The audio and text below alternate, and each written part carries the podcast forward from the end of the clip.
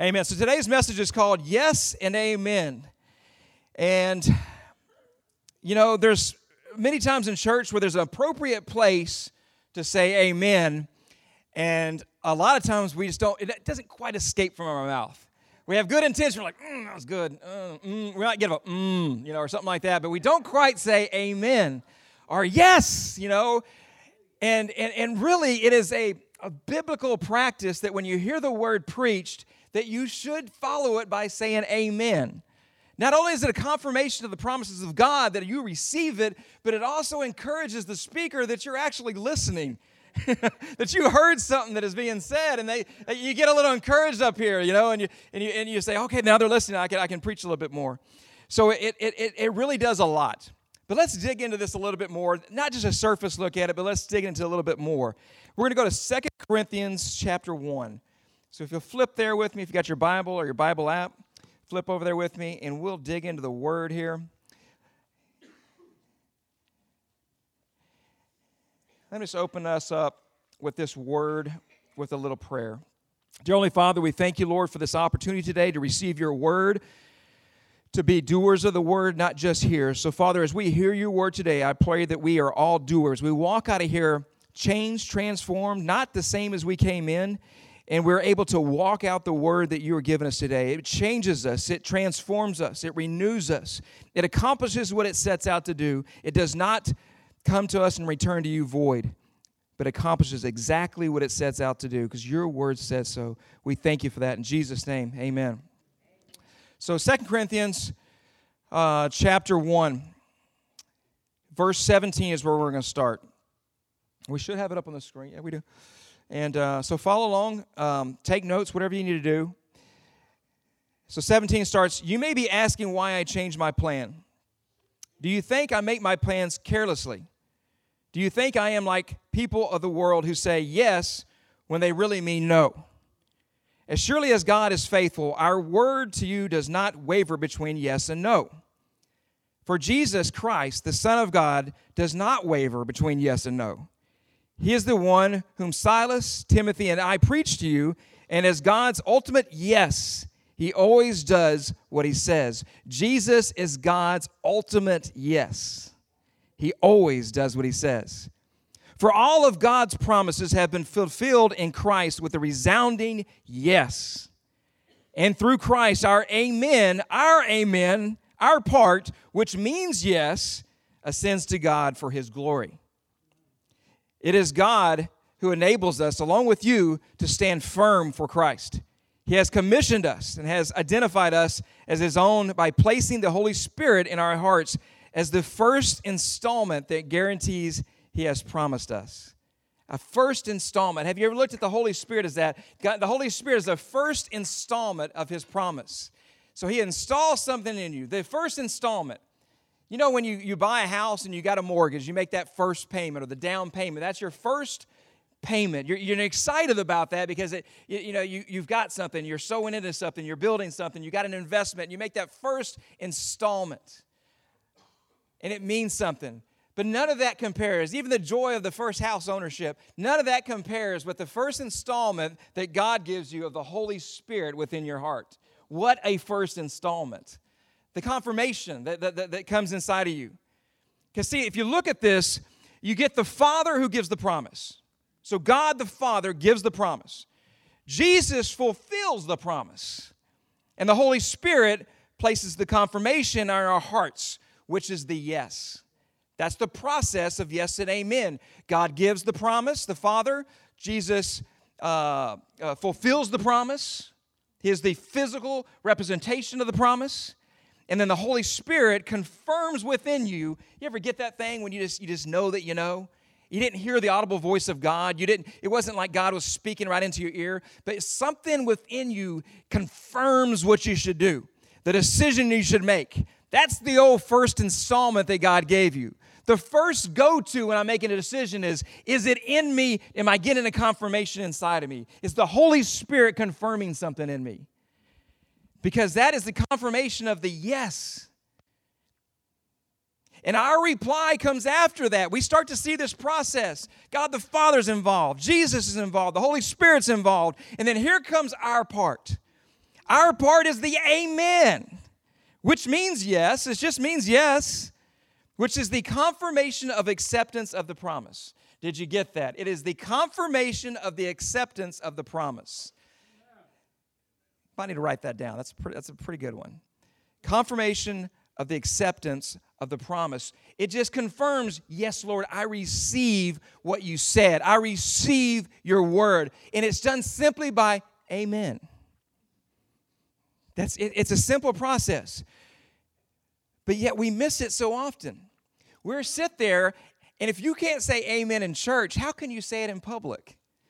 You know, how can you declare something to the world if you can't declare it to your brothers and sisters in Christ?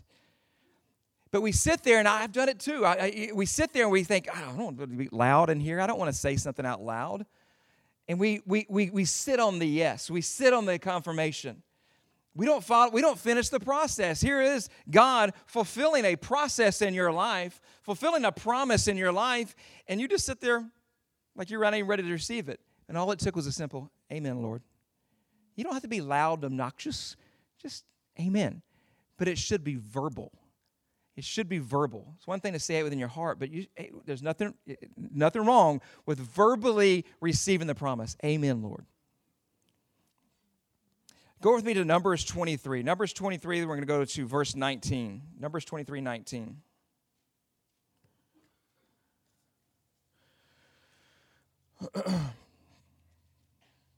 So let's unpack this a little bit. Let's look, look at a little bit more and look at some examples here so we can really kind of get an idea. Because I believe that all of us are believing for something.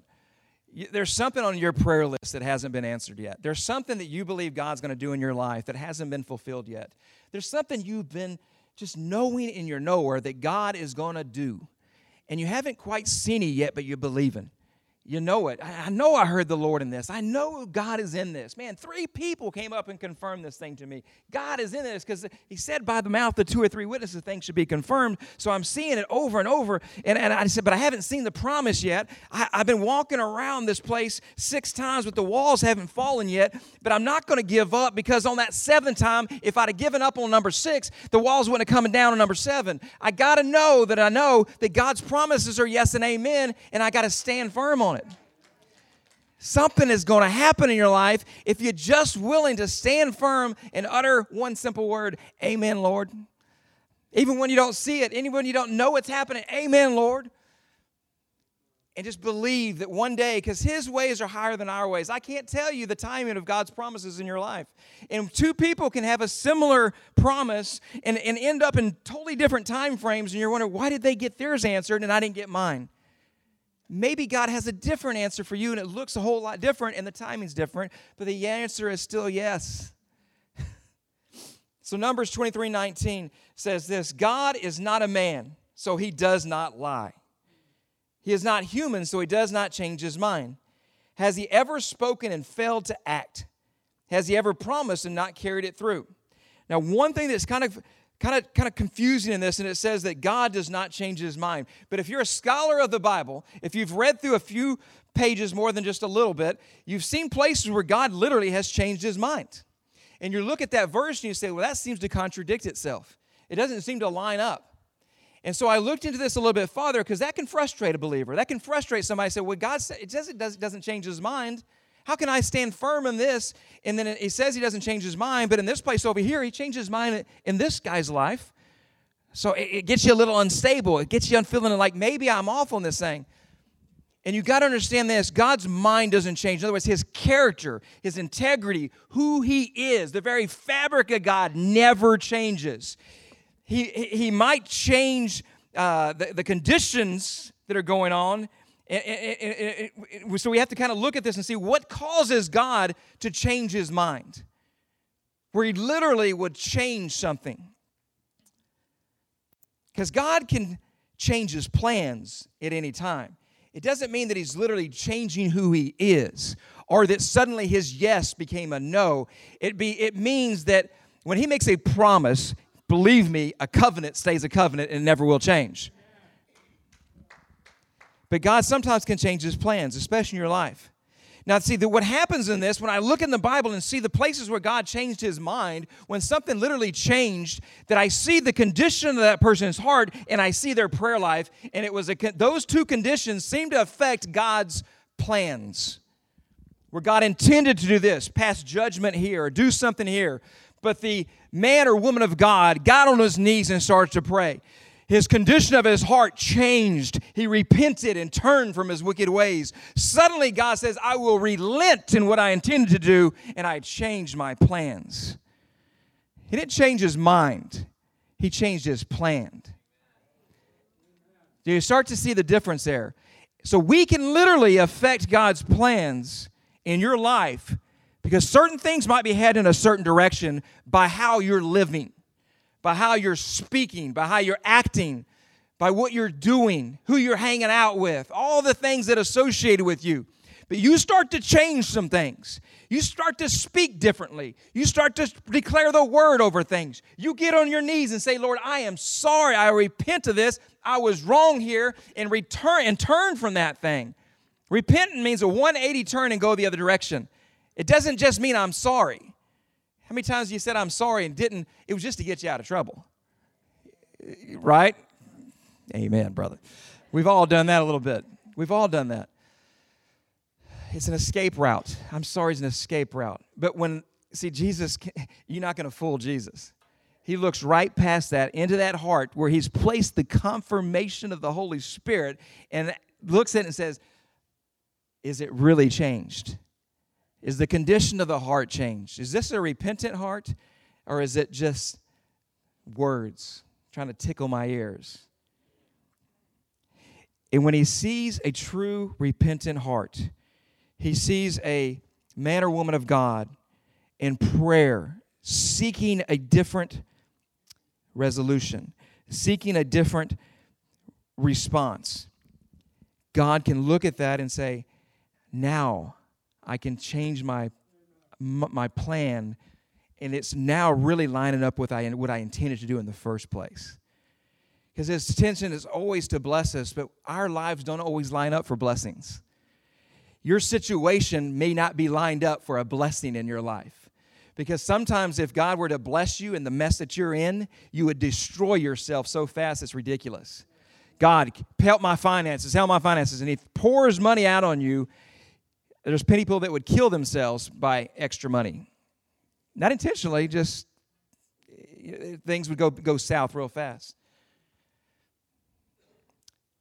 So we have to realize that our prayer life and our heart condition come into play in God's plans. Go over, go over to me at James 5.16. James 5.16.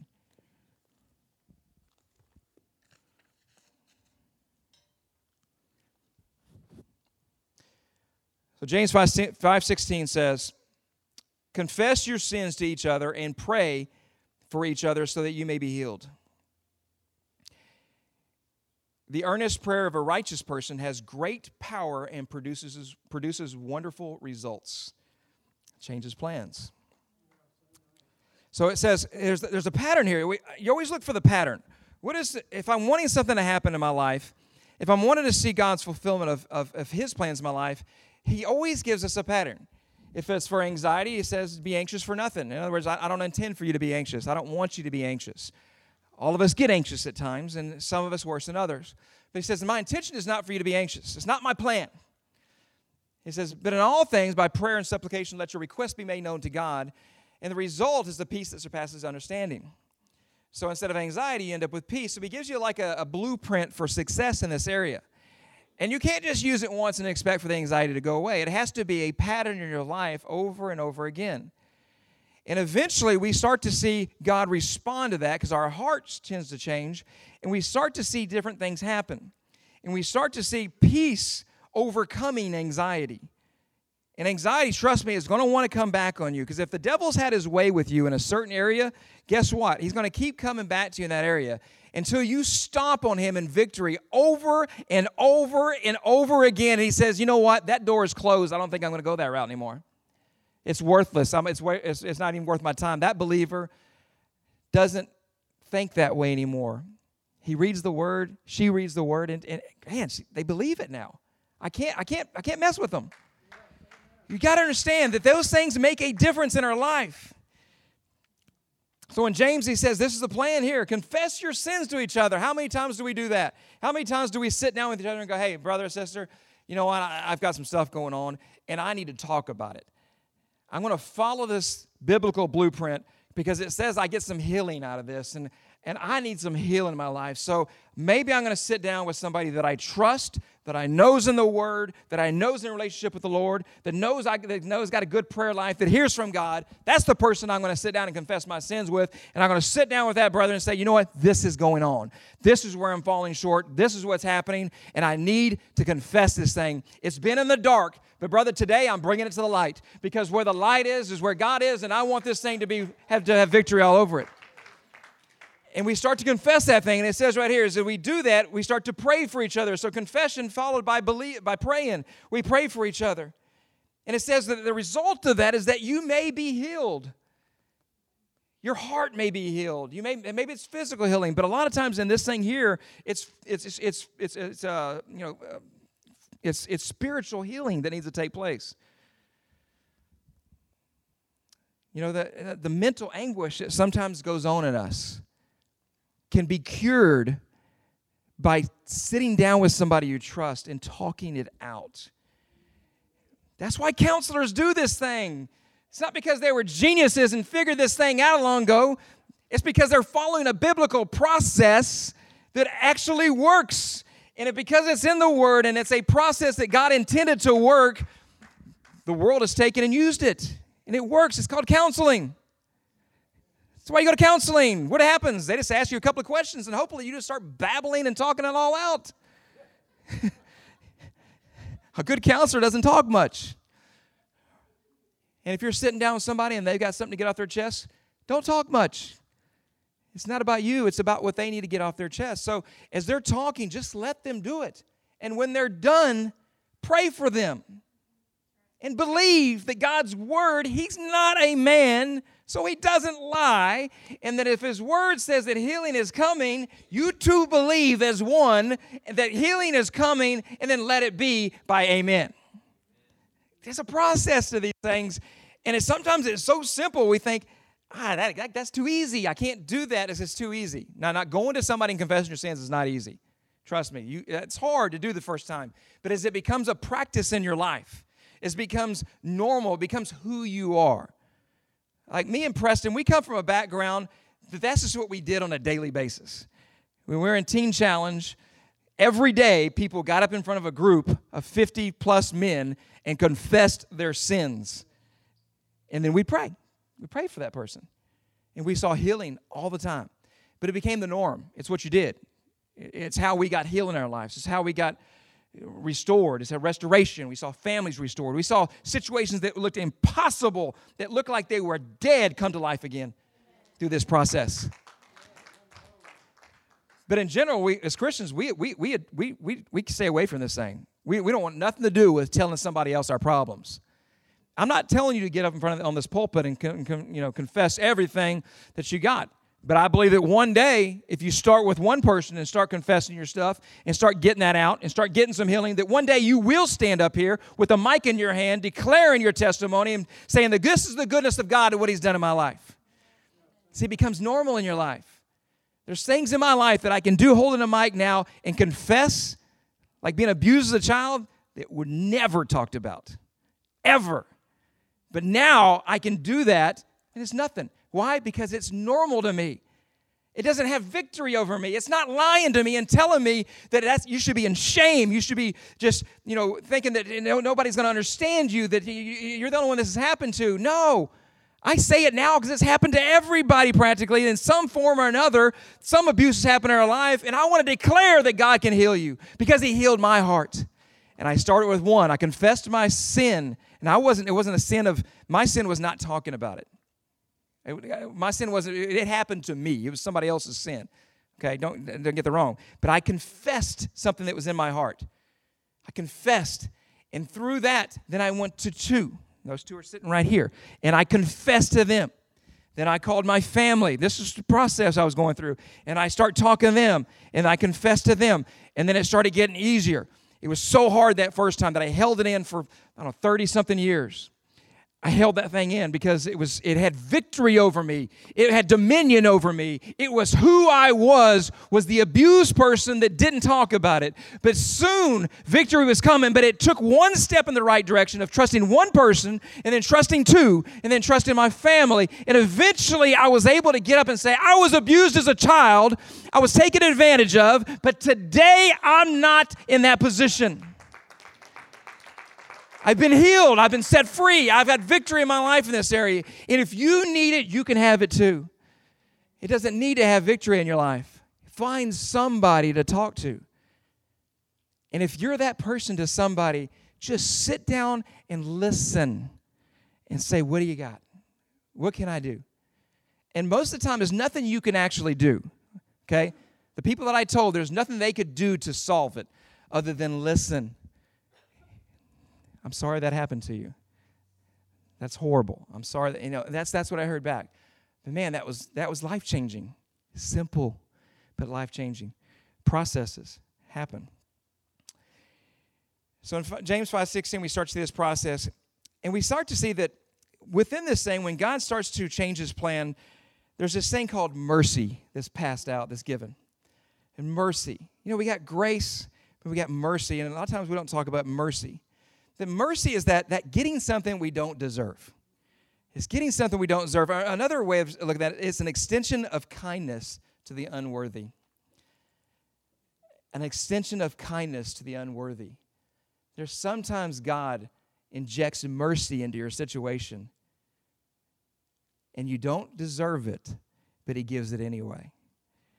And I want to take you to a kind of a story that kind of shows a little bit of this. And it kind of talks about everything we've talked to this point. It kind of gives a, an example. Let's go to, to Genesis, the, uh, the book of Genesis, chapter 17. Genesis chapter 17.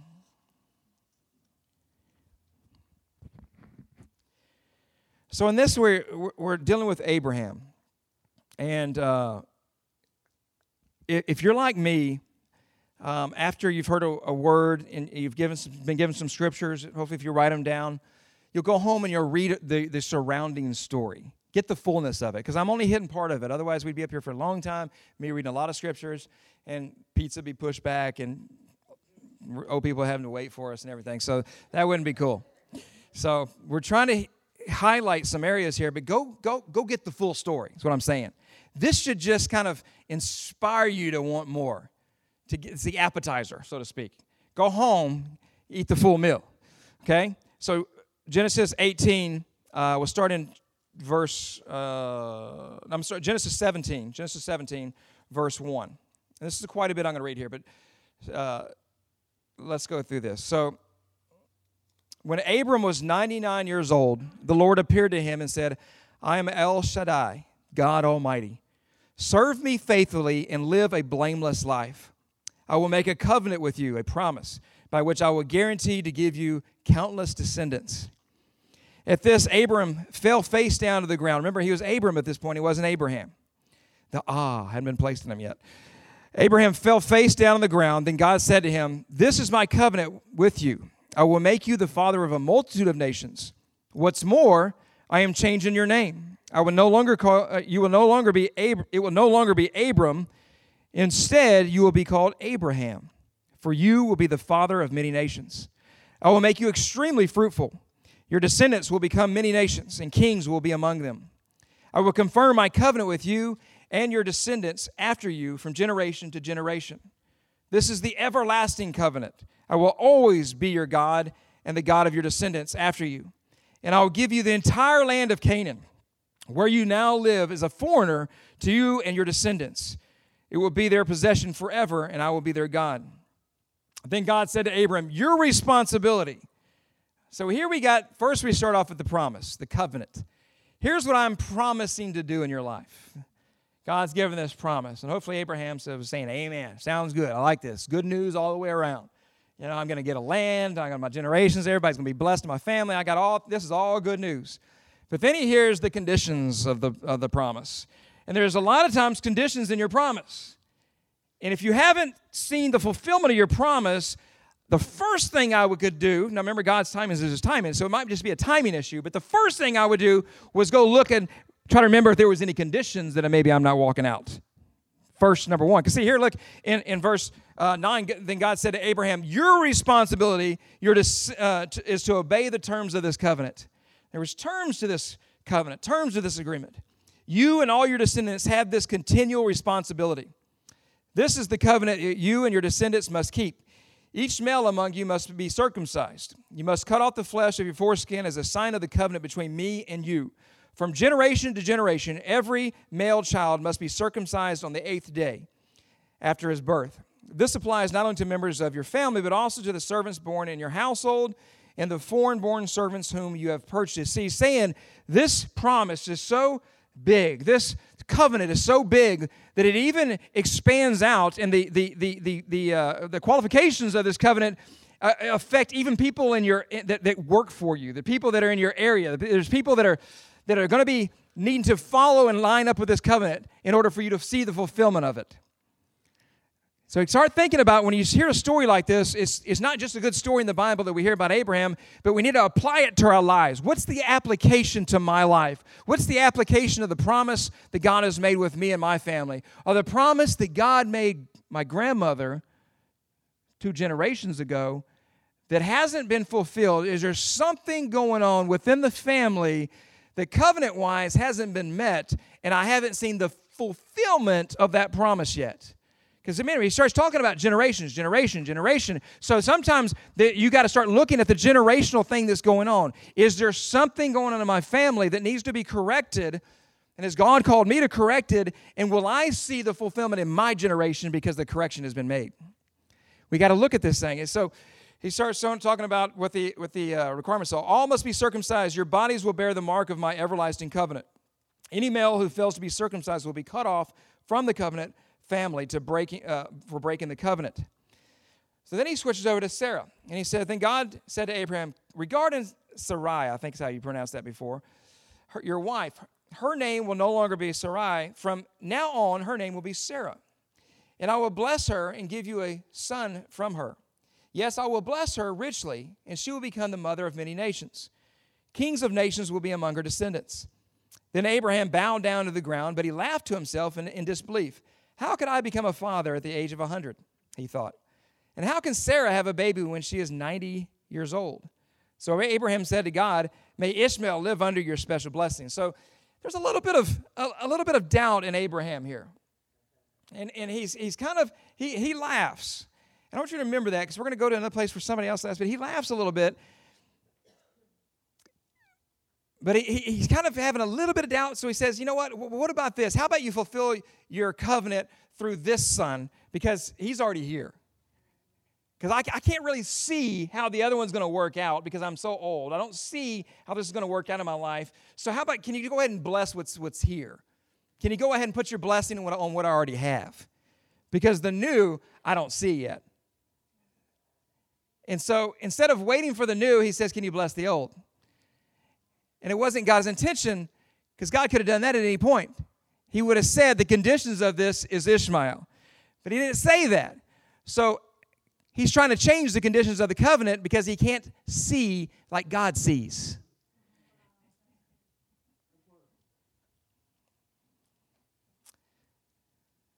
So it says, But God replied, No, Sarah, your wife, will give birth to a son for you.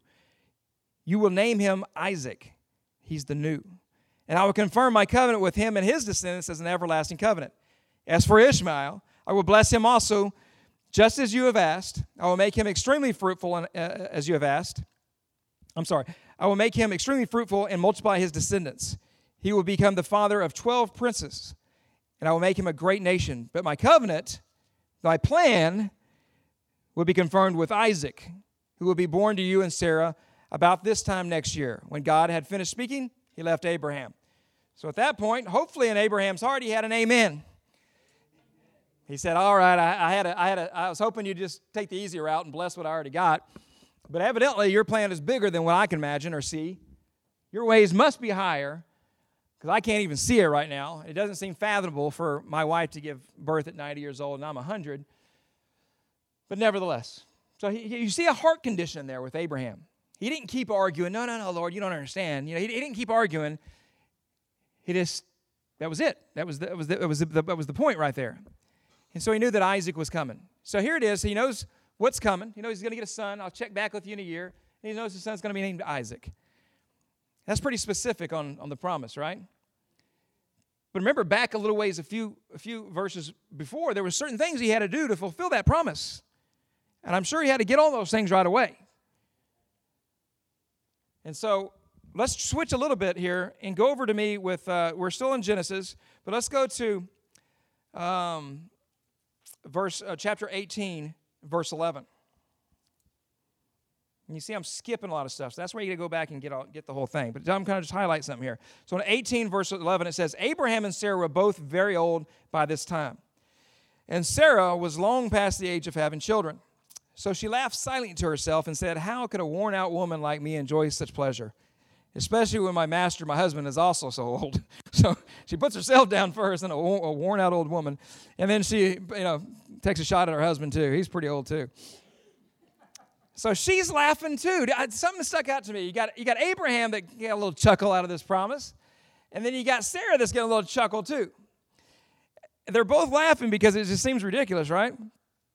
Then the Lord said to Abraham, Why did Sarah laugh? Why did she say, Can an old woman like me have a baby? Is there anything too hard for me? For the, is anything too hard for the Lord? I'll return about this time next year, and Sarah will have a son. Both of them were laughing. But you see some correction coming for Sarah. Abraham didn't get scolded by the Lord about his unbelief. He just said, Yeah, yeah, yeah, I, no, I got it coming through Isaac. Yeah, but, but you did bless, ask for a blessing on Ishmael, so I'm going to go ahead and bless him, and he'll have some nations after him. But the promise is with, with Isaac. He just kind of straightened things up. But when it came to Sarah's unbelief, her, her giggling, the Lord seems to be a little perturbed here and says, what, what is he laughing about? Is it too hard for me? And it says here, Sarah was afraid. Uh, Sarah was afraid, so she denied it, saying, I didn't laugh. So she starts to lie about it. She starts saying, No, no, no, I didn't really laugh. Like God couldn't figure this thing out. But the Lord says, No, you did laugh. So here is a correction. He's, he's saying, You both laughed. I see this like it's like they both laughed, but there was something going different in their hearts. Sarah's laughter must have been based on unbelief. An unbelief that God said that God can't do this, that it's too hard for God. That's why God had to reply, Is there anything too hard for me? Because he knew her response was, This is too hard for you. So his reply was, Is there anything too hard for me? But Abraham didn't get the same rebuking, he didn't get the same response. His heart was different. This is a man that was considered a friend of God. This is a man that probably had a belief higher than anything we can even imagine, that believed for things. It was humorous to him because they were so old, but that was about as far as it went. His laughter wasn't based on unbelief. It was based on this is kind of humorous. That God, look at God's going to do. I, so I, I got to laugh about it. He didn't deserve to be. He didn't need a rebuke. But Sarah's unbelief required a rebuke because the Lord said, everybody around you is, is, is, is concerned by this promise, but primarily Abraham and Sarah are the two primary ones that are going to be able to fulfill this promise to be parents of, of generations. She's the mother of generations, he's the father of generations. So we see this, and we start to see a condition. Now, remember, we talked about mercy, getting something we didn't deserve. At that point, there, that unbelief could very well disqualify the promise being given, especially because Sarah, the, one of the two components of it, basically said, I don't believe you. It's, it's so, I don't believe it so much, I'm laughing about it. But mercy came into play. She got something she didn't deserve. She, in this situation, became an extension of kindness, even though she was unworthy to receive the kindness. And I look at that and I say, I see us in that, that story. I see us in our circumstances. Maybe you see yourself. Maybe God has said something to you or somebody has told you something. You ever had somebody come up to you and just give you a word, say, like, I believe the Lord's going to call you to write a book? Or something that's so outrageous. You never even, you know, made a Post-it note in your life, you know, but now, you know, the Lord says, you're and you may chuckle about it a little bit, but something starts tickling, right? You're like, you feel something inside of you. Remember that confirmation? Of the first installment starts to confirm something in you, and you start to say, All right, Lord, yeah. But you, you don't see it. There's no way for you to see it. And maybe, maybe you try to shortcut the Lord by going, well, what about I just do this over here? Because this I can see that happening. And the Lord says, no, no, no, no, no. I, I didn't call you to do that. I called you to write a book. About a year, I'll come back and check with you and see where your heart's at. see what's going on. See if you've lived out the, the, the requirements of this promise. But whatever it may be, or you feel like you've been praying and believing for something. You said, Lord, I, I really am believing for this. I'm believing for my whole family to be saved. I've got sons and daughters that are out living in the world that if today you would return, they wouldn't go with me to heaven. And you know this, and you may even deny it in your heart. You may say, No, God, certainly God's not going to do that. Remember, God's not a man that he should lie. But you're believing for that. And they may be so far out in the world that anybody else who had that same request that saw it from the outside would say, Are you kidding for even asking God that? Look at the condition where they're at.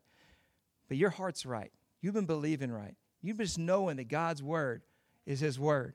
You believe His promises is yes and amen. You've been saying amen every time you read a word that confirms that that you and your household shall be saved. You're believing for it. You're standing on it. You're not going to just let it fall away. You know that God's going to answer this thing. And although other people may laugh, there may be some Sarahs in your laugh in your life that are laughing at it and saying that's ridiculous that you even believe that. It's ridiculous, or whatever your whatever your prayer is. But you're standing on the promise and you're standing on the belief that God is there's nothing too difficult for God that He can do anything.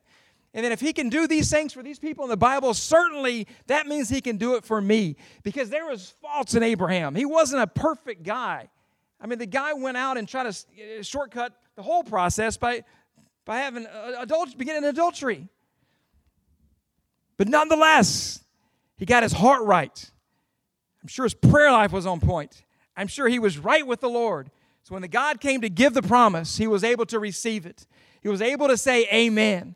He was able to walk out the conditions of the covenant and to continue to do that. And today we live in the fullness of the of the uh, receiving of that promise and of the uh, of, of, of, the obedience of, obedience of sound like Daffy Duck there for a second obedience of of Abraham the obedience of Abraham Abraham was so obedient. Today, we benefit from that obedience. Who's going to benefit from your obedience today?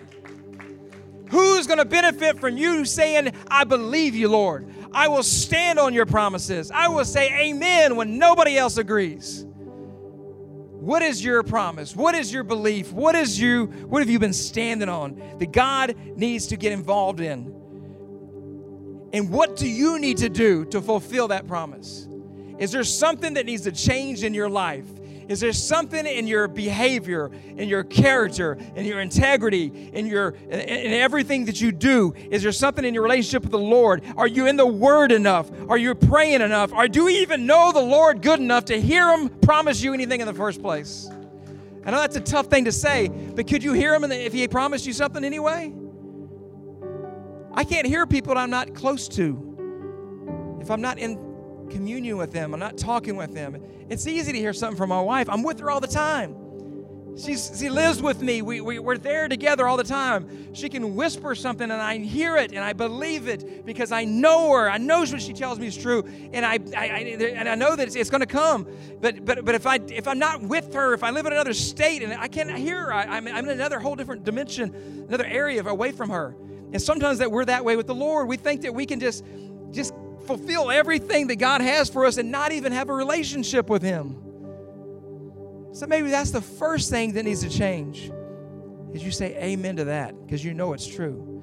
And you say, I'm going to change some things today because I see that there's some promises that are incredible that are fulfilled in the Bible. And maybe my promise isn't even that big. Or maybe it's so big, you're having a hard time grasping it that you're willing to do something different today. You're willing to walk out of here different than you came in. Because I can always pray for you and say, you know, man, I, I really hope you walk out of here different than you came in, but it's up to you if you really do that. Everybody stand up with me real quick. We're just going to worship a little bit here. Love this song, and let's just sing this song. If there's something that you I'd like you to get some time with the Lord, and that whether that's at your seat or whether that's at the, at the, at the altar up here. I asked my prayer team to come up be available. You don't have to come pray with anybody. If you just want to come up here and, and, and stand up before the Lord or worship or whatever, do that. Do something different. Here's where do something different starts. If your your, your, your, your normal process is to sit there and do nothing, um, then continue to do that and you walk out the same way you came in. But if you're wanting something different to happen, do something different. Start praying a little different right now. Start worshiping a little different. Go to the front and get prayer. Go to the front and do something different in this moment so God can say, There's a heart change. Now I can do something in that person. Amen? And the next time God promised you something, what, what are we going to say? One word Amen. Amen. Because that means yes. May it be fulfilled in your life.